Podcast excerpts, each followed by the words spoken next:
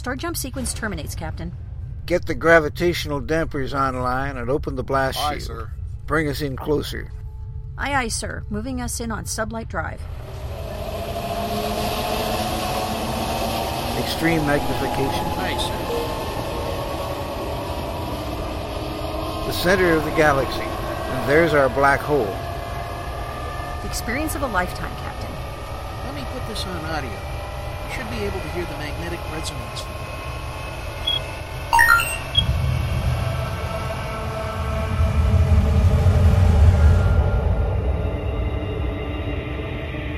This is it, ladies and gentlemen. The edge of time and space, where the impossible can happen. Welcome to the event horizon.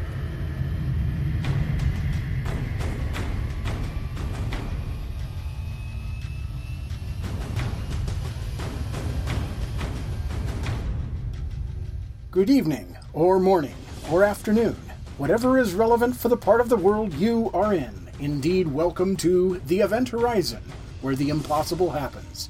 Join us each week at this time for a journey into science fiction, fantasy, and science fact in all their forms.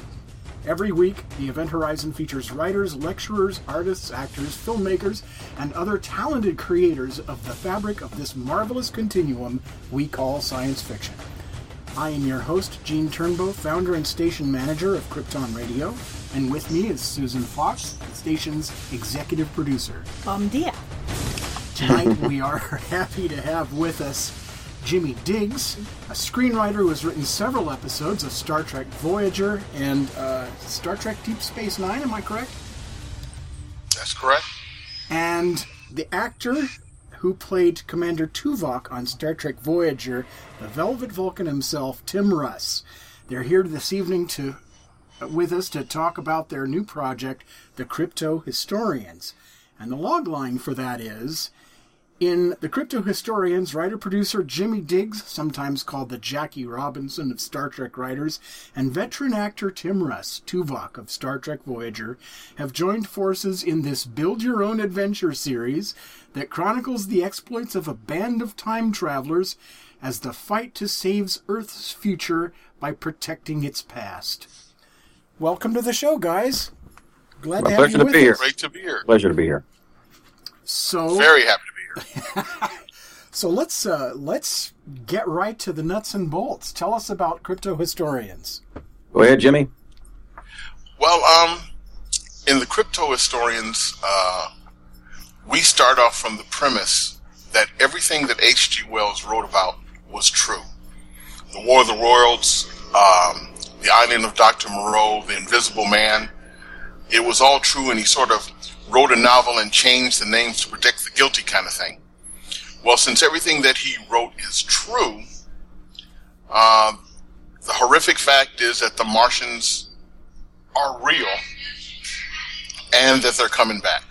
Uh, our story starts off, based, or the, at least the uh, preface of the story starts off when Wells gets into the time machine that he co-invents with Nikola Tesla. They take off into the future. They see an unusual energy signature in Grover's Mill, New Jersey, 1938 on Halloween night. And when they investigate it, they find that the Martians are in the full swing of their first invasion. But they see that the Martians get sick and die, and they see the United States government hire Orson Welles to create a fictitious radio program to cover up the real invasion. Well, over the one, well, over the next 100 intervening years, the Martians facing their own extinction, clearly they wouldn't just give up. So they start to investigate why their first invasion failed. They mutilate cattle, they abduct human beings. One of their spacecraft crashes in Roswell, New Mexico in 1947. And in about 2020, they attack again. And this time they successfully wipe us out.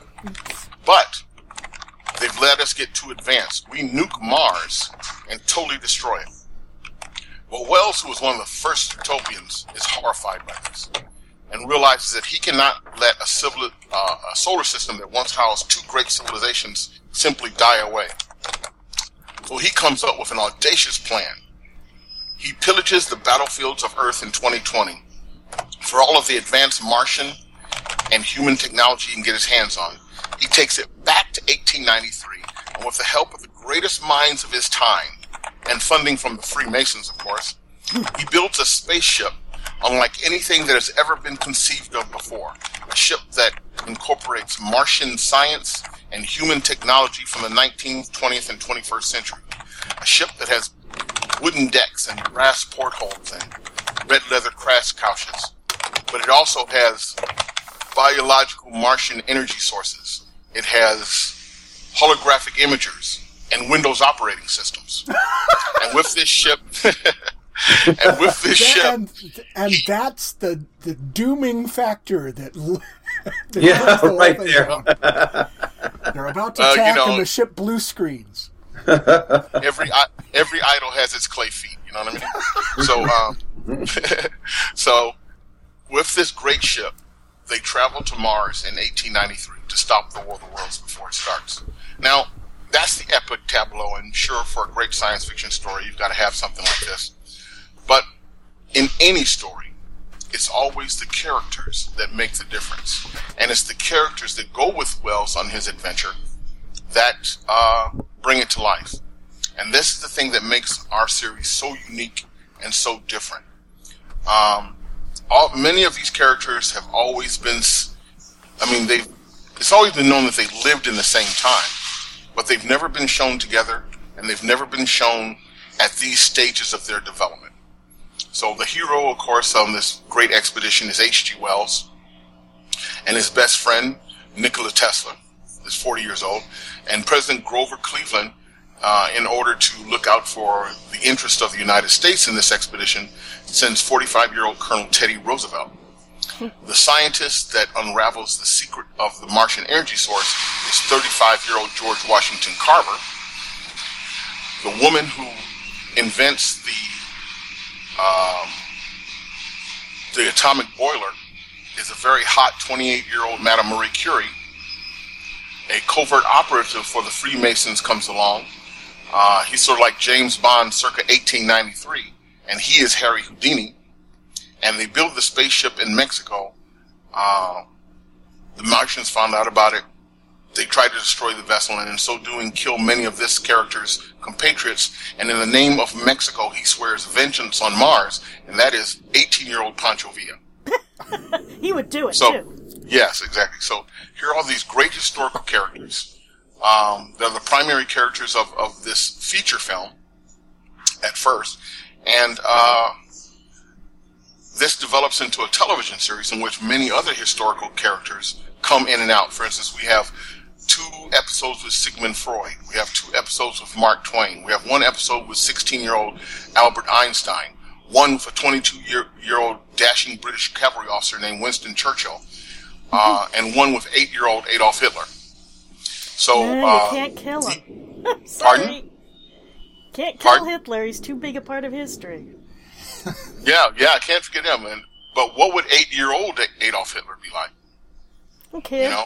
A kid. Yeah, so a kid, yeah, yeah, some kind of kid too. So anyway, um, here's the these are all the historical characters that that set up the adventure. Now, while they may or may not have saved the Earth, they formed a an organization dedicated to the preservation of the human timeline, and that organization is called the Crypto Historical Society of the Americas. And when our television series, The Crypto Historians, begins, um, we're not sure they were successful or not. They may have been successful, they may have failed, because there's there are some peculiarities about quantum physics.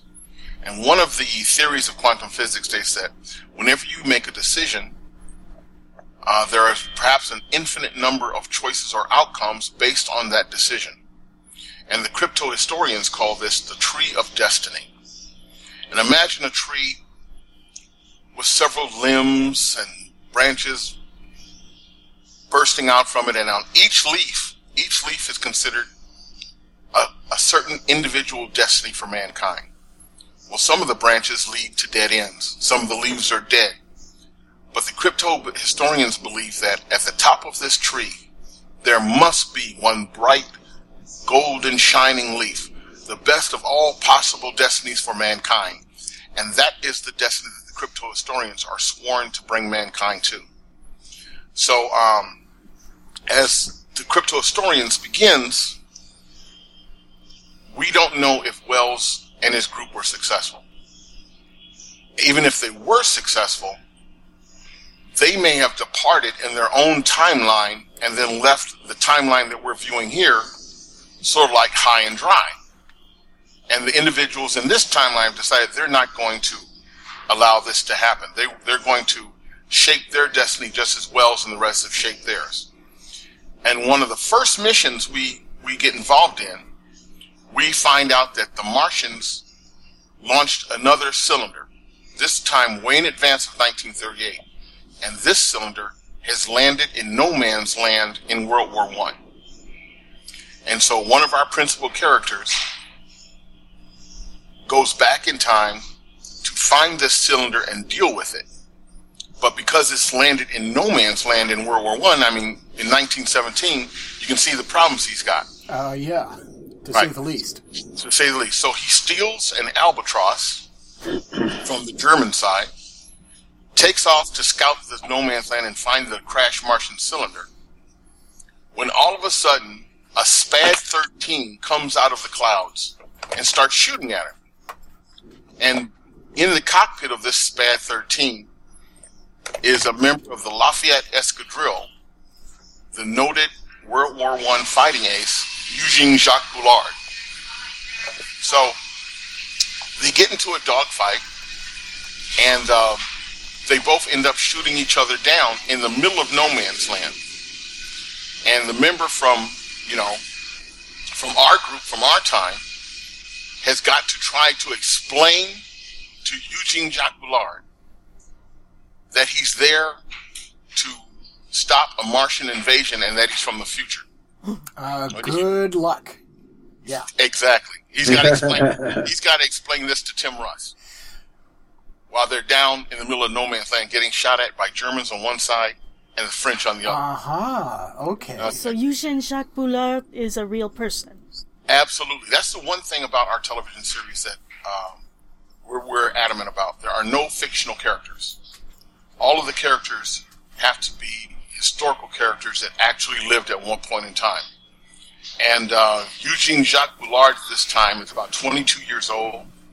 Uh, he's had an incredible life. Um, stowing away aboard a ship at the age of 10 to wind up in uh, Glasgow, Scot- Scotland at 12, and finally by the age of 16 and 15 to finally make his way to France as a prize fighter.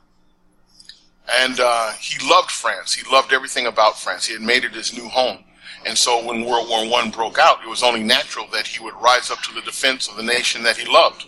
And he was actually involved in the um, the Battle of Verdun, where he went into battle with 500 of his compatriots, and only 35 men survived. Well, at that point, he left the infantry and then became a pilot.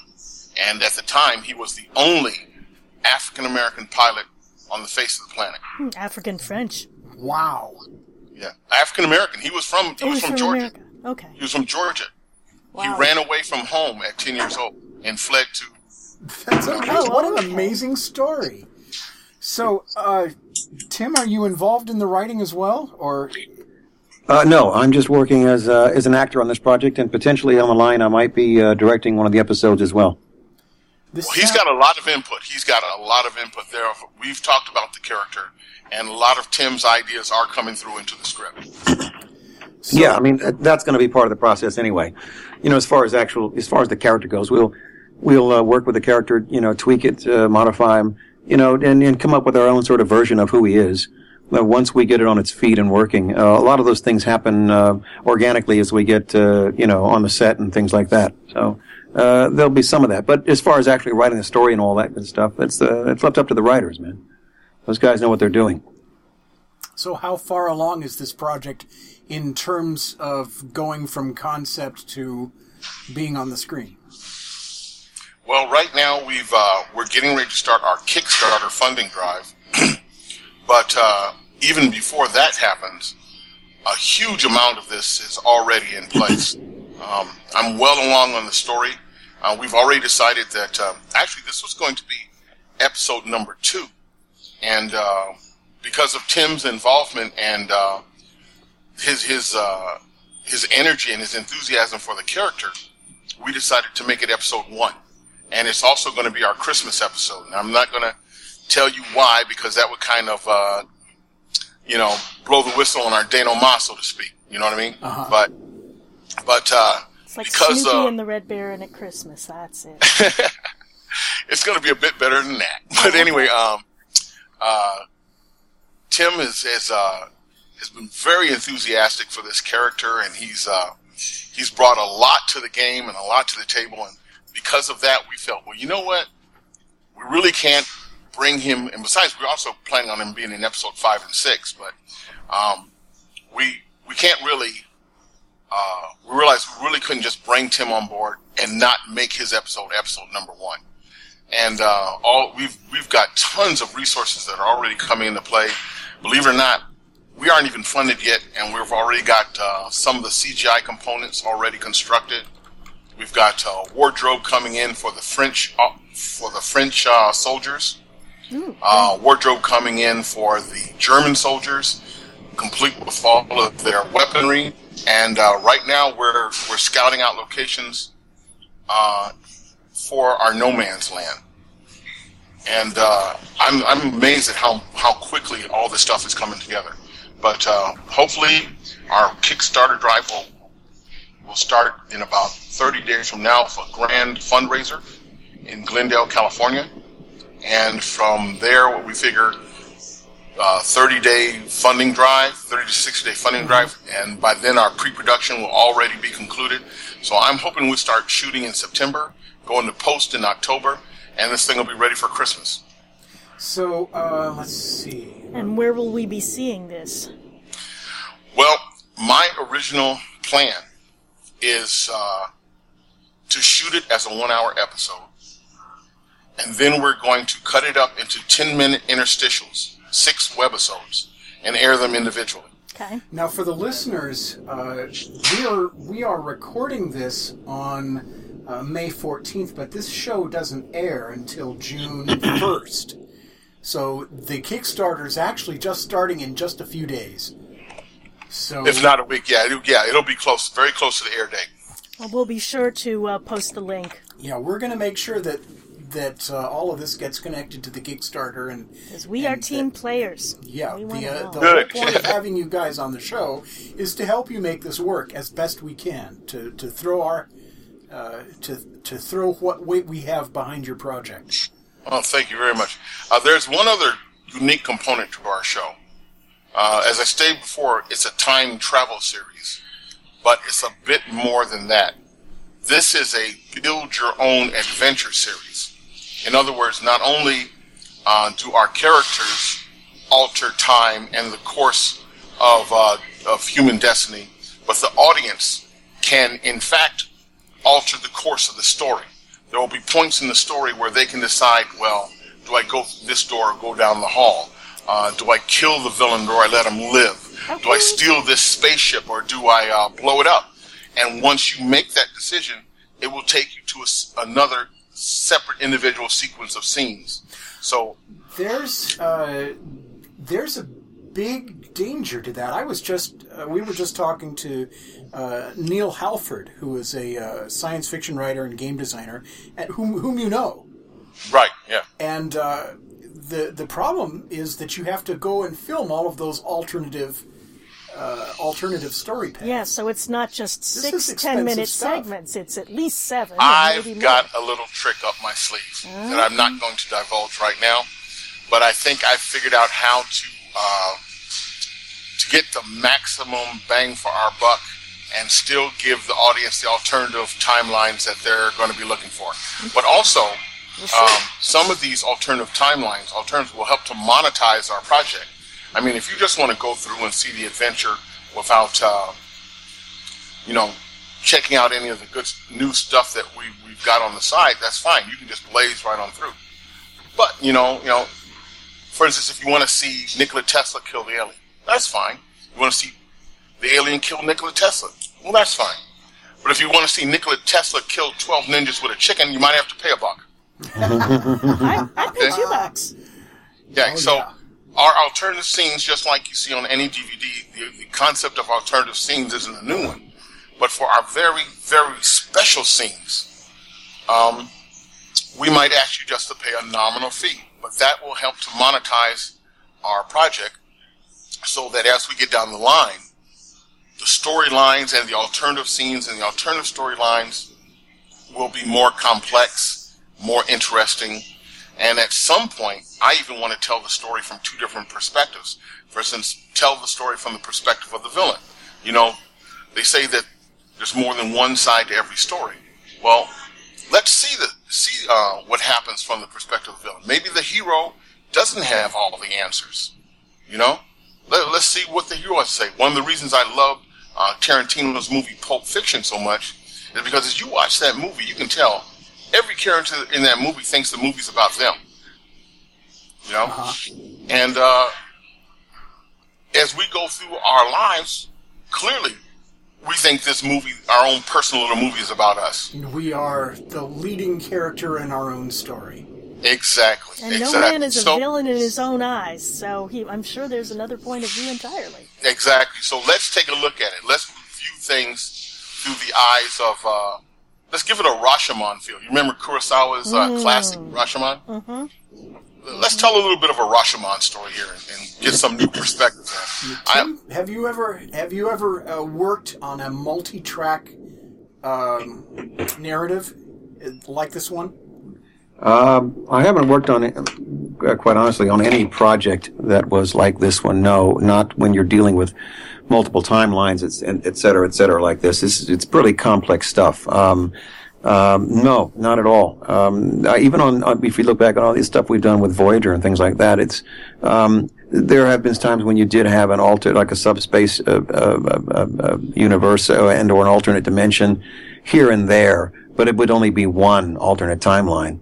Um, you didn't have the option of bopping around in different timelines and going in and out of things like that. This is it, it can be fairly complicated um, in terms of how it's uh, you know how it's structured. Uh, In terms of writing, it's it's a tricky bit to write, and you have to know what you're doing uh, to execute this properly. So yeah, I, I haven't I haven't had experience up to up to this point, so it should be very interesting to to delve into that. You know.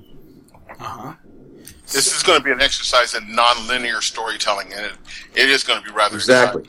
Exactly. Yeah. and and it's going to be interactive. The thing that the thing that makes it different. I mean, we couldn't do this on broadcast television. I mean, the big legacy studios and networks they they can't approach this, but it's the medium that we're working in. You know, the platform, the internet, um, allowing people to view things when they want to view them, how they want to view them, and where they want to view them. That allows us to present something totally different to the audience and to get them involved in a way that they can't when they're sitting there passively on a sofa, uh, totally uninvolved. You know. So This it occurs to me that you're striking out into transmedia, which I mean, this is this is sort of the new buzzword that I've just learned about this year, uh, where the the story is actually developed across using several different technologies, and the audience is brought in as a participant and not just a passive receiver. Absolutely. Um, and we're going to bring them in in even more ways. Uh, for instance, one of the things that we're getting ready to start, uh, our airship, the one, our so-called USS Enterprise, is an interplanetary airship that is also travels through time. Um, we're working out, the, the ship itself has already been designed. We just finished designing it this week. And there are tons of components. Uh, this thing was actually um, designed by a, by a structural engineer in Great Britain. And uh, nothing on this design isn't functional. It all works, and we are now putting together what those uh, modalities are, what how everything on the ship actually functions and functions in conjunction with other components. And one of the things that we came up with are two smart guns, uh, artificially intelligent guns with personalities, and uh, since they operate in pairs, we've been trying, like the Dickens, to come up with names for these for these guns. You know, uh, Laverne and Shirley, uh, Ricky and Ricky and Lucy. You know, Yeah, but that Rosencrantz. won't mean anything at the turn of the century, previous century. yeah, Rosencrantz and Guildenstern. You know what I mean? I mean, Cagney and Lacey. eh, yeah, uh, Scully and Mulder, and we just we with just too many possible choices. So we are going to let the fans pick. We are going. This is going to be coming out on Survey Monkey within the next few days, and we are going to ask the fans to vote on the names of these smart guns, and we will be giving them the appropriate characters uh, based on what the fans come up with. Tuvok and Neelix. But whatever, whatever we can get away and not get sued. you know, um, uh, Smith If and Wesson. You could now see that's that's the right time period. Right, right, right. But you know, we're time travelers, so we can get away with a lot here. You know what I mean? But uh, love. I'm gonna. We're gonna let the fans decide, and this is not the only way that we're gonna let the fans uh, decide. At some juncture, um, I think probably in the second season, because we already have we have a mini uh, season coming up with six episodes, and we already know what those episodes are, and we know what the first two episodes in the next season are going to be, and um, at some point we are going to come to a grand temporal juncture where the fans will decide where the series is going to go. Uh huh. You know, I mean, I'm not talking about some minor plot point. I mean, a major direction for the entire series, and we're going to let the fans get involved in that. We'll be there. and We'll we'll put up put it up on Krypton Radio website and make sure our fans know where to vote. What Well- strikes me, what strikes me about a lot of this is that, uh, I mean, this is all very, very new and it's very fresh, and it's a fantastic idea. The what the listeners should be aware of is that this is not coming out of, uh, this isn't coming out of thin air. Jimmy Diggs and uh, and Tim Russ are both veterans of the science fiction uh, narrative universe, and Jimmy's been, you, you've done you've written several episodes of Star Trek Voyager and Deep Space Nine, and and uh, Tim, your contribution to Star Trek Voyager is indelible because you're you were on the screen every week. Uh, oh yeah, yeah. I mean, uh, uh, the, the show. Um, I was lucky enough to, to actually score that series uh, and work on it, and um, and did and, and and and my character actually had a couple storylines that were featured uh, that Jimmy actually wrote.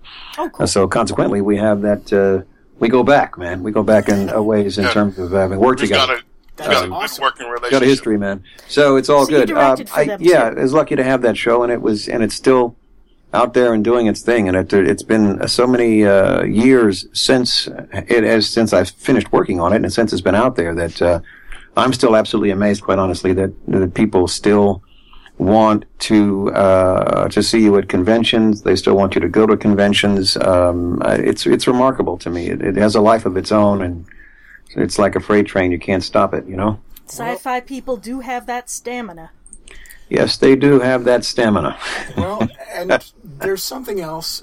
I mean, just completely uh, uh, stopping the conversation for a moment. Yeah. It's not every actor that gets a chance to make uh, such a positive, permanent contribution to the popular culture. And Tim Russ, you've done that. And on behalf of all the fans who can't be in this room to thank you, thank you. Uh, For the my pleasure, guys. for the- My pleasure. You know, for me, it's an as an actor. You know, it's a it, it, it's a matter of coincidence. You know, there's no way that I could have predicted it, or no, there's not really any way I could have, you know, forced it to happen. It just simply happened that way, and uh, it just happened to be that show, and not I don't know Baywatch or something like that. Um, that necessarily doesn't have all the craziness attached to it, um, and and the ongoing sort of popularity and, and as part of a franchise. So I, it was just a it was just a, an interview, you know, that happened to come up. Um, I had worked for Rick Berman um, um, and uh, worked on the show's uh, former uh, incarnations prior to Voyager, and I think that's just sort of once that track began, we just stayed on it for a while, and it just came, it just kept coming back, and and and uh, it kept recurring until it came to Voyager. So I have no complaints, and it was, I was just lucky enough to score that gig, you know. Well, it's you created a memorable character, and uh, and it was And you really sold it. I mean, old old school Trekkies were not going to accept just anybody mouthing lines from from you know with pointed ears. You really sold us on. No, no, it had to be done place. right. It, Yeah. You know, it wasn't a new character that I could just make up and just put together from scratch. You have to, you have to actually, you have to come in and do this character. You have to do it justice. You have to bring the basics in, you know, that define that character because everybody knows, you know, and and everybody's looking for that to be uh, portrayed. You know, that aspect of the character to be portrayed uh, honestly and genuinely. So yeah, I, that was on my mind initially coming in. I had to make sure that I could deliver to the fans um, this character whose uh, species has already been defined and already been outlined and already been seen uh, and well established uh, and well liked. So I had to get that right from the very beginning. It makes sense. I mean, if you see someone, you know, who plays a character from Mexico, he better sound Mexican. You know, he better Yeah, say the right yeah, things. they better, yeah, were, better you were at least. playing a character of color. The color was green.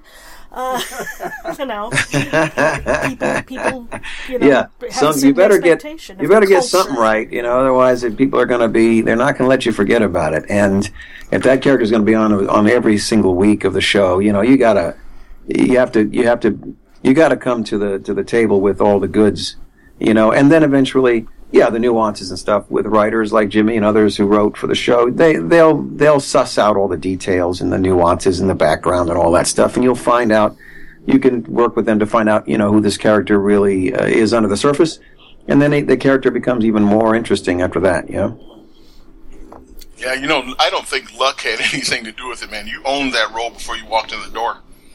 Well, the, the, the, the luck comes in being able to, the luck comes in two things. Having the opportunity, uh, to be around, to be available, because I could have been working on another project at that time and not available to shoot it. I could have been on another series. I could have been doing any number of things and not been around to not only read for it or not to be able to shoot it, and they would have had to find somebody else. Um, and I sometimes wonder how many jobs I've lost because of that in the past uh, on other projects. But I could have been busy, and also I had to be right for that role. Uh, the the luck was with me in terms of circumstance. My uh, my height. If I had been, you know, four foot ten and you know shaped like a bowling ball, uh, it doesn't matter what I did in the reading, I wouldn't be playing Tuvok. If I was, uh, if I I, don't know, man. I don't No. know, man. I think No. you could have pulled it off even no, if man, that wasn't that. That's not going to happen. They're not going to do that, man. I got to be able to reach the buttons on the on the uh, console, Uh, and th- that's not going to look right when the, you know it's just a head sticking out above. That's not going to work. You know, you're not going to look good in the you're not going to look good in the uniforms. You're not going to look good. In, none of that's going to happen. If I didn't, if I had the wrong dialect, if I had a strong dialect that is contemporary, it would not have happened either. That's not going to work. Unlike our friends on Star Wars with with one set actor that's you know has got a the dialect of someone from you know uh, here and now. Just none of that worked for me. But it, it that that that would not have worked if if I didn't have the right speech pattern, if I didn't have the right intonation, if I didn't have the right body style, and if if I did not know, my contribution was knowing how to play the character. Yes, I knew how to play him.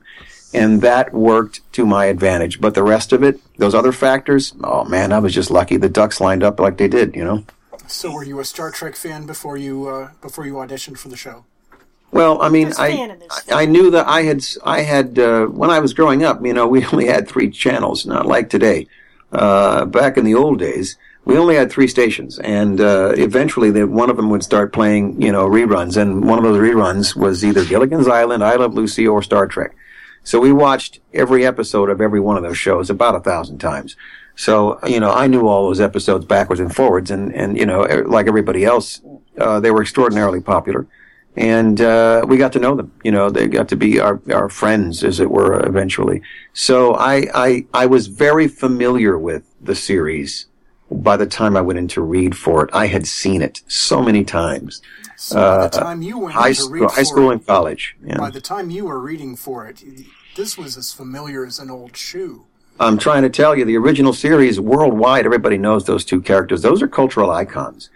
You're not getting around that. I don't care where where you are. They're cultural icons, and they become, you know, the brunt of jokes. They become satire. They become everything, and that's just that's just defined by those two characters. So there's no way I'm going to come into that ball game not knowing who they are. I'd have to be living under a rock, you know. Uh, if I was born, you know, uh, if I was really young, say coming in there at 20 years old, 21, 22, I'd only have basically the references of the feature films that have just been done by JJ. So I wouldn't have that history kid. of the old series unless somebody showed them to me and I watched them. But I grew up with those shows in their original incarnation. And, and then every rerun since that time, uh, on television. Because again, at the time I was watching television when I was younger, there was only three channels. I mean, if you, if you turned it on, you had three stations, man. And if, and your, and your, you know, if you had an antenna instead of a coat hanger, you, you could get it even clearer. That's all we had. So, uh, like I said, I've seen every episode of, of Gilligan's Island. I could, you know, probably quote all of them. And, and, and I Love Lucy and, you know, uh, Star Trek and a couple others that they just played over and over endlessly all year long. So I knew them. I knew them very well by that time. So how much uh, how much of an affinity do you feel for the this new character in uh, uh, the Crypto Historians, the first episode, the the, the African American pilot who has led this remarkable life? Have you done a lot of research? I have done some research. Jimmy sent me a lot of material on him. Um, I had no idea who he was until he told me about him, and I was flabbergasted when he told me the story. I couldn't believe it. Uh, I couldn't believe I didn't know about this character, number one, because he was a World War II ace for flying ace for the French uh, Air Force at the time against the Germans, and I should have known all that, but I've never heard his name on a documentary. So, um, And yeah, it's, it's striking. You know, you expect to hear about the only African American pilot in World War One. that Well, was the an ace. Americans wouldn't Yeah, allow that was to an ace. fly. The Yeah. French sure would. Yes, who was an ace pilot. He was decorated by the French several, ti- several times, and then eventually he joined the Red Tails, and still haven't heard anything about his name.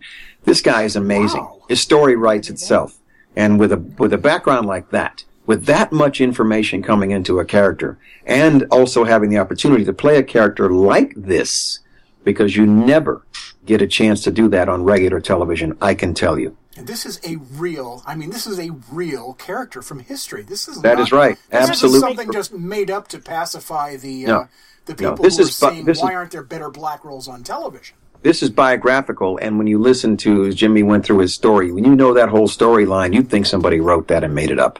You'd go Well, to yourself, "There's no way tra- all that could happen to one person." traveled in time. Yeah, it's actually real. he was real, and what happened was real. And to play that character as amazing as he is, man, that's a that's a that's a great chance, a great opportunity. Yeah. Hey Tim, tell him uh, something about uh, uh, about his uh, life in Paris.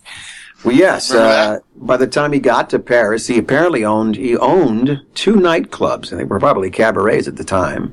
Two nightclubs he owned, and I believe he married. Was it a Prussian uh princess? Was it a duchess? Uh, a, f- a French Duchess. French duchess. he He, was- married a French was- duchess. You can't make this stuff up. He owned a pet He monkey. was friends. yeah, yeah, a pet They owned monkey a named pet- Jimmy.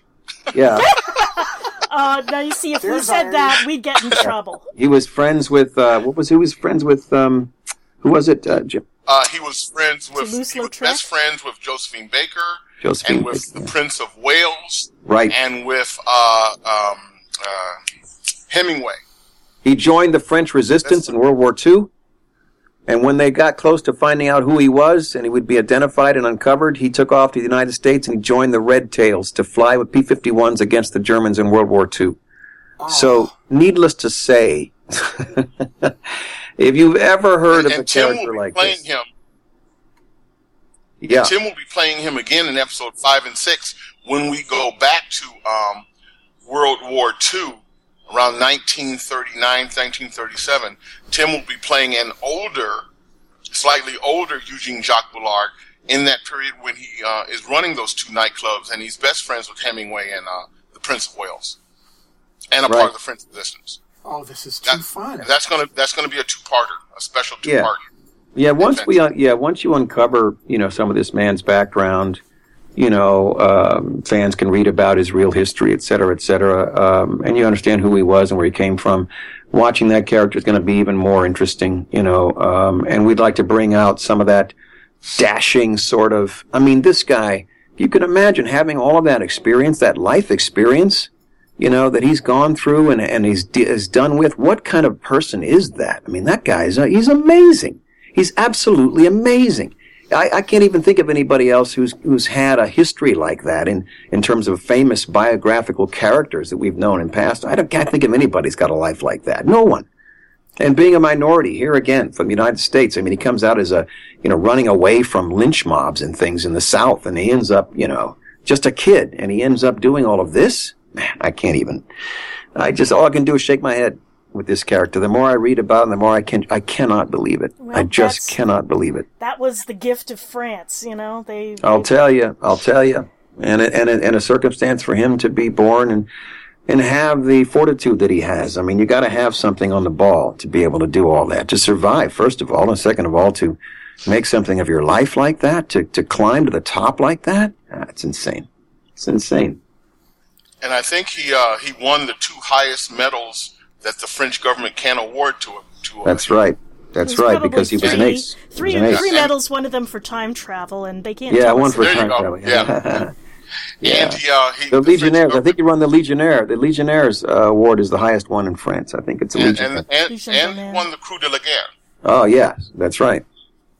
Yeah. And uh, the French government paid for his funeral. Um, out of gratitude, he's buried in New York, I believe, and they paid for his funeral. Wow. Oh my. Wow. Oh my. Wow. Yeah. Yeah. He's an amazing individual, an amazing individual. Totally and, uh, incredible. And I cannot wait. I cannot. I mean, I'm like a little kid in this. I can't wait to see what Tim is going to do with this character. You know, yep. It is an honor to be able to write this dialogue and then to be give it give it to an actor like Tim, who's just going to take this ball and just run with it. You know, going to take the ball just, and run. Yeah, I, I, can't wait. I just can't wait. I'm, I'm getting goosebumps on the back. Of my head. so there's other characters in this show. This isn't the Tim show, although that's a good idea. No, there's a Another bunch day. of characters in there. They're um, all they're all his, historically fascinating, you know, characters. They're really amazing. Uh, when you when you when you hear the storyline, and I've described it to a few friends of mine, just talking about the project coming up, and and you know, it's you, when you when you hear that. Um, there's no other reference point you see, there's no other reference point you can draw from when you hear this, this uh, the concept and the storyline and, and how it's going to come together. There's no other reference point that you can go to and say, "Oh, that sounds like blah blah blah." It doesn't sound like anything. It sounds no, like it, doesn't. it, doesn't. sound like anything that's it's, been. It's not only it's not only a, a, a unique approach. Uh, it's also a unique medium. I mean, you're essentially forging a new medium completely. That's right. Out of That's out right. of out of pieces of the mediums that have gone before. I mean, this That's isn't right. this isn't just oh, this is a web series. Oh, this is a you know television or some variant of television that's just been ported over to YouTube. But you've Right. found new ways to use the uh, YouTube and the uh, episodic nature of of your distribution to create something new, like the uh, audience choices. And it's That's not right. exactly it's not exactly a computer game either, but it has elements of all three of those. Right. This is this is. It's time for this to happen. The technology is there, time for this. and now uh, storytellers, people who create content like myself, now we finally got the tools to really uh, explore the art and the science of, of storytelling. You know. Yeah. And and we don't have to be constricted by what's gone before. And especially with young people today, our, our new audience, they don't want to uh, have to structure their lives around seeing uh, their favorite show at eight o'clock on Thursday night. You know what I mean? They want Yeah. to see Yeah. what they want to see, when they see it, where they want to see it, on on a multitude of different platforms. Yeah, And, we are uh, there. We are definitely there now, man. As far as all that goes, God, There's- we there's- there's it's when yeah on three demand. Is what it TV stations, Yeah. uphill, both ways. Yeah. Oh, I'm In the telling snow. in the snow. It's on demand, and it's uh, and the interactive nature of it is also the time has come. You know, it's it's it's time for all that. Well, and there's also a certain sense of immediacy because um, uh, you, as you go, I mean, you are aware of the development of new events within the show or within the series, and uh, so that you can share that sense of immediacy with with the fans, or if you're a fan, you can share that sense of immediacy with other fans and talk about it. Uh, this is this is actually kind of uh, kind of the way the radio show you're on right now works. Uh, Right. We're on every Saturday night at 9 p.m. Pacific and midnight uh, Eastern, and then we replay it again uh, Sunday at 4 p.m., 7 p.m. Eastern. And then a couple of weeks later, we post it as a podcast. But if you want to hear it right away, if you want to be a part of what's going on, you have to schedule part of your life to be there at that time so that you can be one of the you know one of the cool kids and Right. hear it first Right. you know we're not taking it away from them if they don't cooperate but we, it does make it more fun because it's it's it's knowing that you are part of an audience that is hearing this for the first time and that you're sharing this experience with others and i think Yeah. that's an important part of the mix Sharing, so. Yeah. sharing, and, and, and not just being a passive consumer. exactly Yeah. exactly and then that's what we want to give. We want to give the fans. Uh, we want to give them what they want. Even, and I hate to say, this, even if right now you're not exactly sure what it is you want.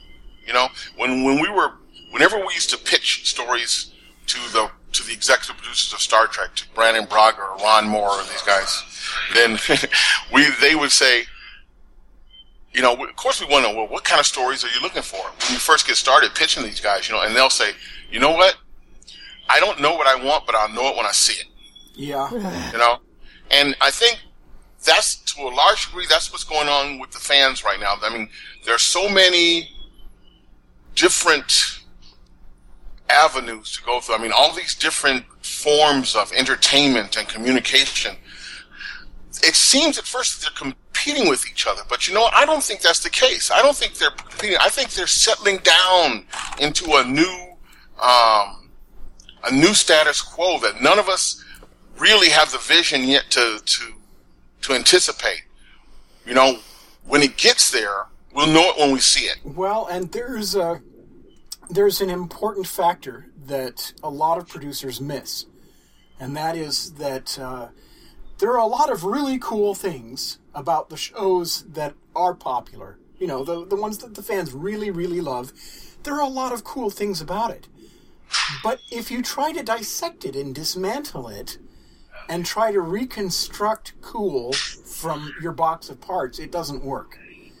No. And No. uh, the determining factor is does this effort have its own central spirit to which uh, uh, f- for which it is not reliant or for uh, uh,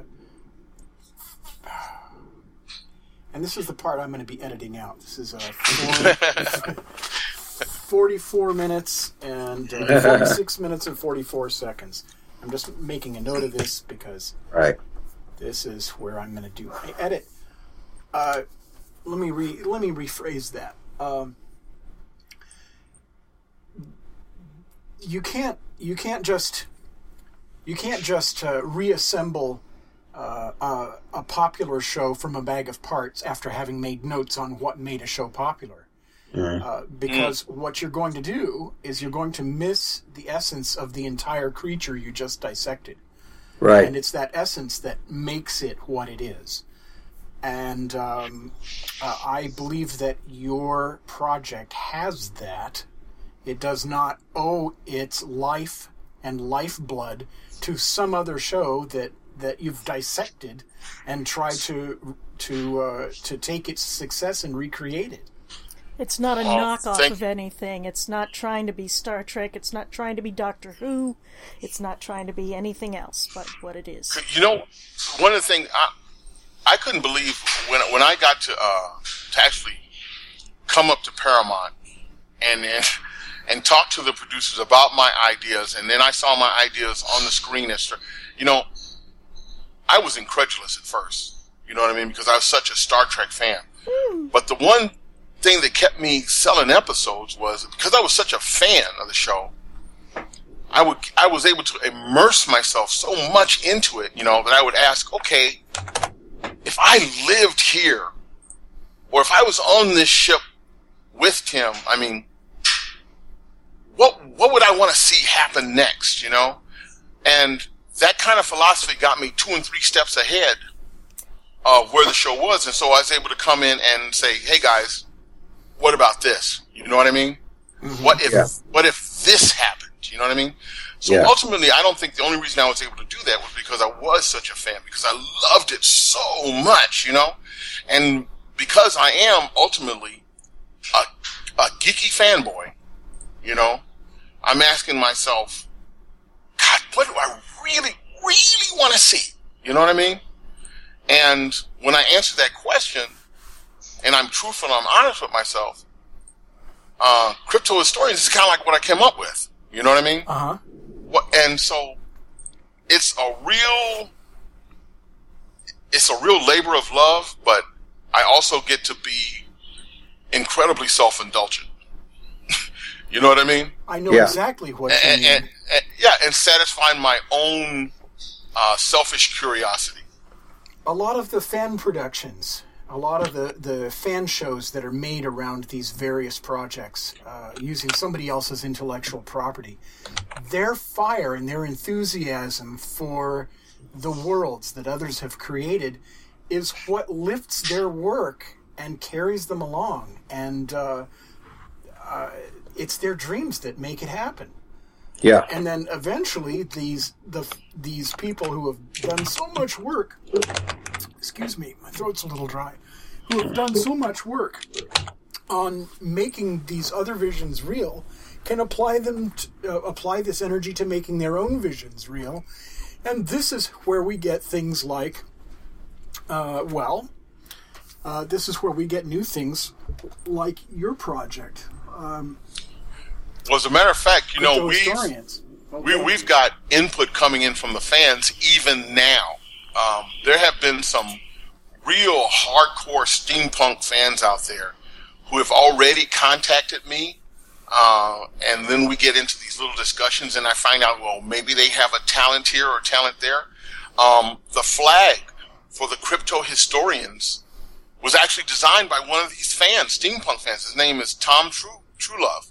That's And, a great um, name. He, That's one of his, what a great name yeah yeah, Tom Truelove. I couldn't have made that up, huh? And uh, and Tom, he's he's he's uh, he's one of these um, highly intelligent, highly gifted, highly uh, imaginative people that have latched onto the steampunk thing bec- because it allows him to express his creativity fully. And so he's, you know, talking to me about this, and we're getting to all these great conversations. And I find out, you know, the guy's got some skill at making flags. So he start, you know, we start battering around a few ideas. Next thing you know, he emails me with something, and it's so fantastic. I asked his permission. I co-opted it into the show, and if you go to our Facebook page, you can see Tom's flag waving, CGI version of it, waving in the breeze. You know what I Oh, mean? that's wonderful Yeah, and uh, Tom introduced me to a uh, structural engineer in Great Britain who lives in uh, um, uh, British. The names of British ci- cities are always so wonderful. Nottinghamshire. ah So this this structural engineer who lives in Nottinghamshire by the name of Chris Newstead, and he started saying, "Hey, you know, um, have you, you ever think about putting this on your ship and that on your ship?" And so we started bouncing around ideas, and next thing I knew, my God, this incredible. Tim has seen it. This incredible airship just grew organically out of these conversations, and it was so good. It was so amazing. It was so inc- incredible. You know, I said, Chris, I got to use this. Boom, it's in there.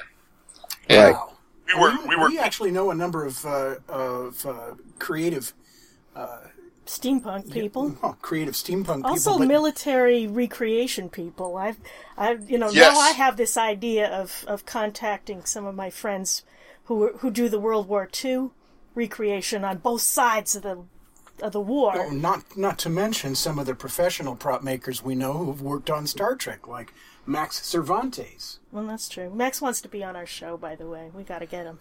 oh, get him, get him, get him, get him. Yeah, he's done. Uh, he's done actually work on. Uh, he did work on Deep Space Nine, didn't he? Well, I know he did work on Voyager because he kept complaining that Tom Paris was the most clumsy man in space and kept dropping and breaking things. Uh, Tim is Tim is laughing. Tim, Yeah, you must think he knows you must know about this. That's funny. It's like uh, I heard a story that you couldn't walk anywhere if if uh, if you gave him a cup of if anybody had given a, a cup of coffee, you wanted to stand well back because you would be wearing it. Someone would be wearing it. Yeah, that might have been the case a few times. Ooh, I smelled Might have been a case a few times. Hey Tim, do you remember what was written on the on the uh, coffee maker of craft services on stage eight? No, I, what was it? No. There was a. It's one of the, uh, since we're talking about coffee on stage eight.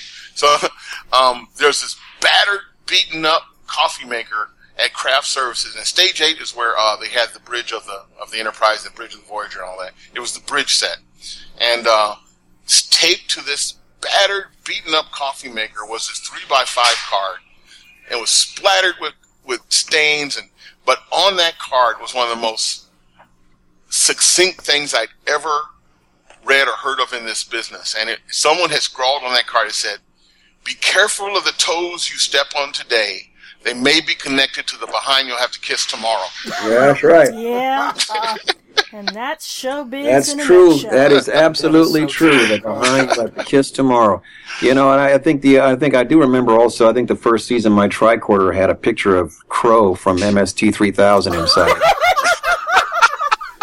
that So was in there for a whole season. Yeah, every time I looked at it, saw a Crow sitting there was a picture of it. Well, I heard there were some girly pictures because they wanted some heavenly bodies. Hey, do you remember? Um, do you remember one of the first lines that you ever said, Tim, that uh, came from me? Uh, one of the first ones that came from you specifically? No, I don't. Yeah, it, it. This was a line that I put into the pitch to sell the episode. Oh, It stayed in there. You said it in the episode, and then later on in all of the concordances and everything, it's quoted as being the most memorable line of that entire episode. And when I when I pitched, this was the first episode I ever sold, and it was for an episode called Elogium. You remember Elogium? yep, I do. Yeah. And uh, in the pitch with uh, uh, Michael Piller and Jeri Taylor and all everybody, I structured the pitch like a joke. And when I gave the punchline, Michael Piller laughed and said "sold," just right there on the spot. And the punchline was this: If you remember, the episode was about um, uh, the ship going through a swarm of creatures that tried to mate with it. Yeah. And then one of the big creatures came out and it started to fight with Voyager and everybody kind of figured out, well, maybe this thing is a competitive male and it, it's trying to win dominance over us. You know what I mean? To prove to the other females that it's the, the, the better creature. And so, uh, in the creatures were doing a kind of a mating dance where they turn over and turn blue, right? Right. So Harry Kim goes, Captain, let's vent plasma from the warp nacelles that'll make us appear blue and we'll roll over upside down and that should work, right? So they try it. The ship turns blue, turns upside down. The female creatures dislodge themselves from the impulse engine so the ship can now fly away. And then you turn to the captain and go, Captain, it works. It appears we have lost our sex appeal. It, it was perfect. The line was so made for only you could have delivered that line like that, and it was Oh, perfect. to wasn't It wasn't that. camp. It wasn't corny, and you could tell that uh, everybody on the bridge meant wanted to bust up l- laughing genuinely because you just you know that Vulcan deadpan captain. It appears we have lost our sex appeal, and you know, and that when you look- go into the concordances, that's still there as the most uh, memorable line from that episode, and that came right from the pitch. There you go. We're going to wrap up the show then. Thank you so much, gentlemen, for appearing on this week's episode of the Event Horizon. This is double crypto today. Yeah. Ah, yeah, yeah, yeah. And this one will air uh, June 1st. June 1st, 2013. Uh, everybody, if you're listening to this, you are getting ready to uh, go to Kickstarter.com and look up the Crypto Historians uh, by writer producer Jimmy Diggs and actor Tim Russ. And get ready to throw money at your monitor because this is going to be a good one. There you go. The My pleasure, guys. Thanks for having me on. in your Appreciate hands. it. Thank you, Oops, sorry. I, Oh, and uh, Tim, you get to push the big red button. The big red button coming up. Here we go. Five, Fire, four, photon. three, two, one. Fire. There we go. You have been listening to Krypton Radio's weekly production of The Event Horizon, where the impossible happens. This episode originally aired June 1st, 2013, and will replay Sunday, June 2nd at 4 p.m. Pacific, 7 p.m. Eastern Time. Our guests have been Star Trek screenwriter and independent producer Jimmy Diggs and veteran television actor Tim Russ, whom you know as Tuvok from Star Trek Voyager. Your hosts have been Krypton Radio General Manager Gene Turnbow and executive producer Susan Fox. The Event Horizon title sequence was written and produced by Gene Turnbow. The part of the science officer was played by Mark Schurmeister. The part of the engineer by Christopher B. McGuire. The navigator was played by Christine Cherry, and the role of the captain was voiced by science fiction grandmaster Larry Niven. This program and its contents are copyright 2013 by the Krypton Media Group Incorporated. Stay tuned for tonight's episode of X 1. Krypton Radio. It's sci fi for your Wi Fi.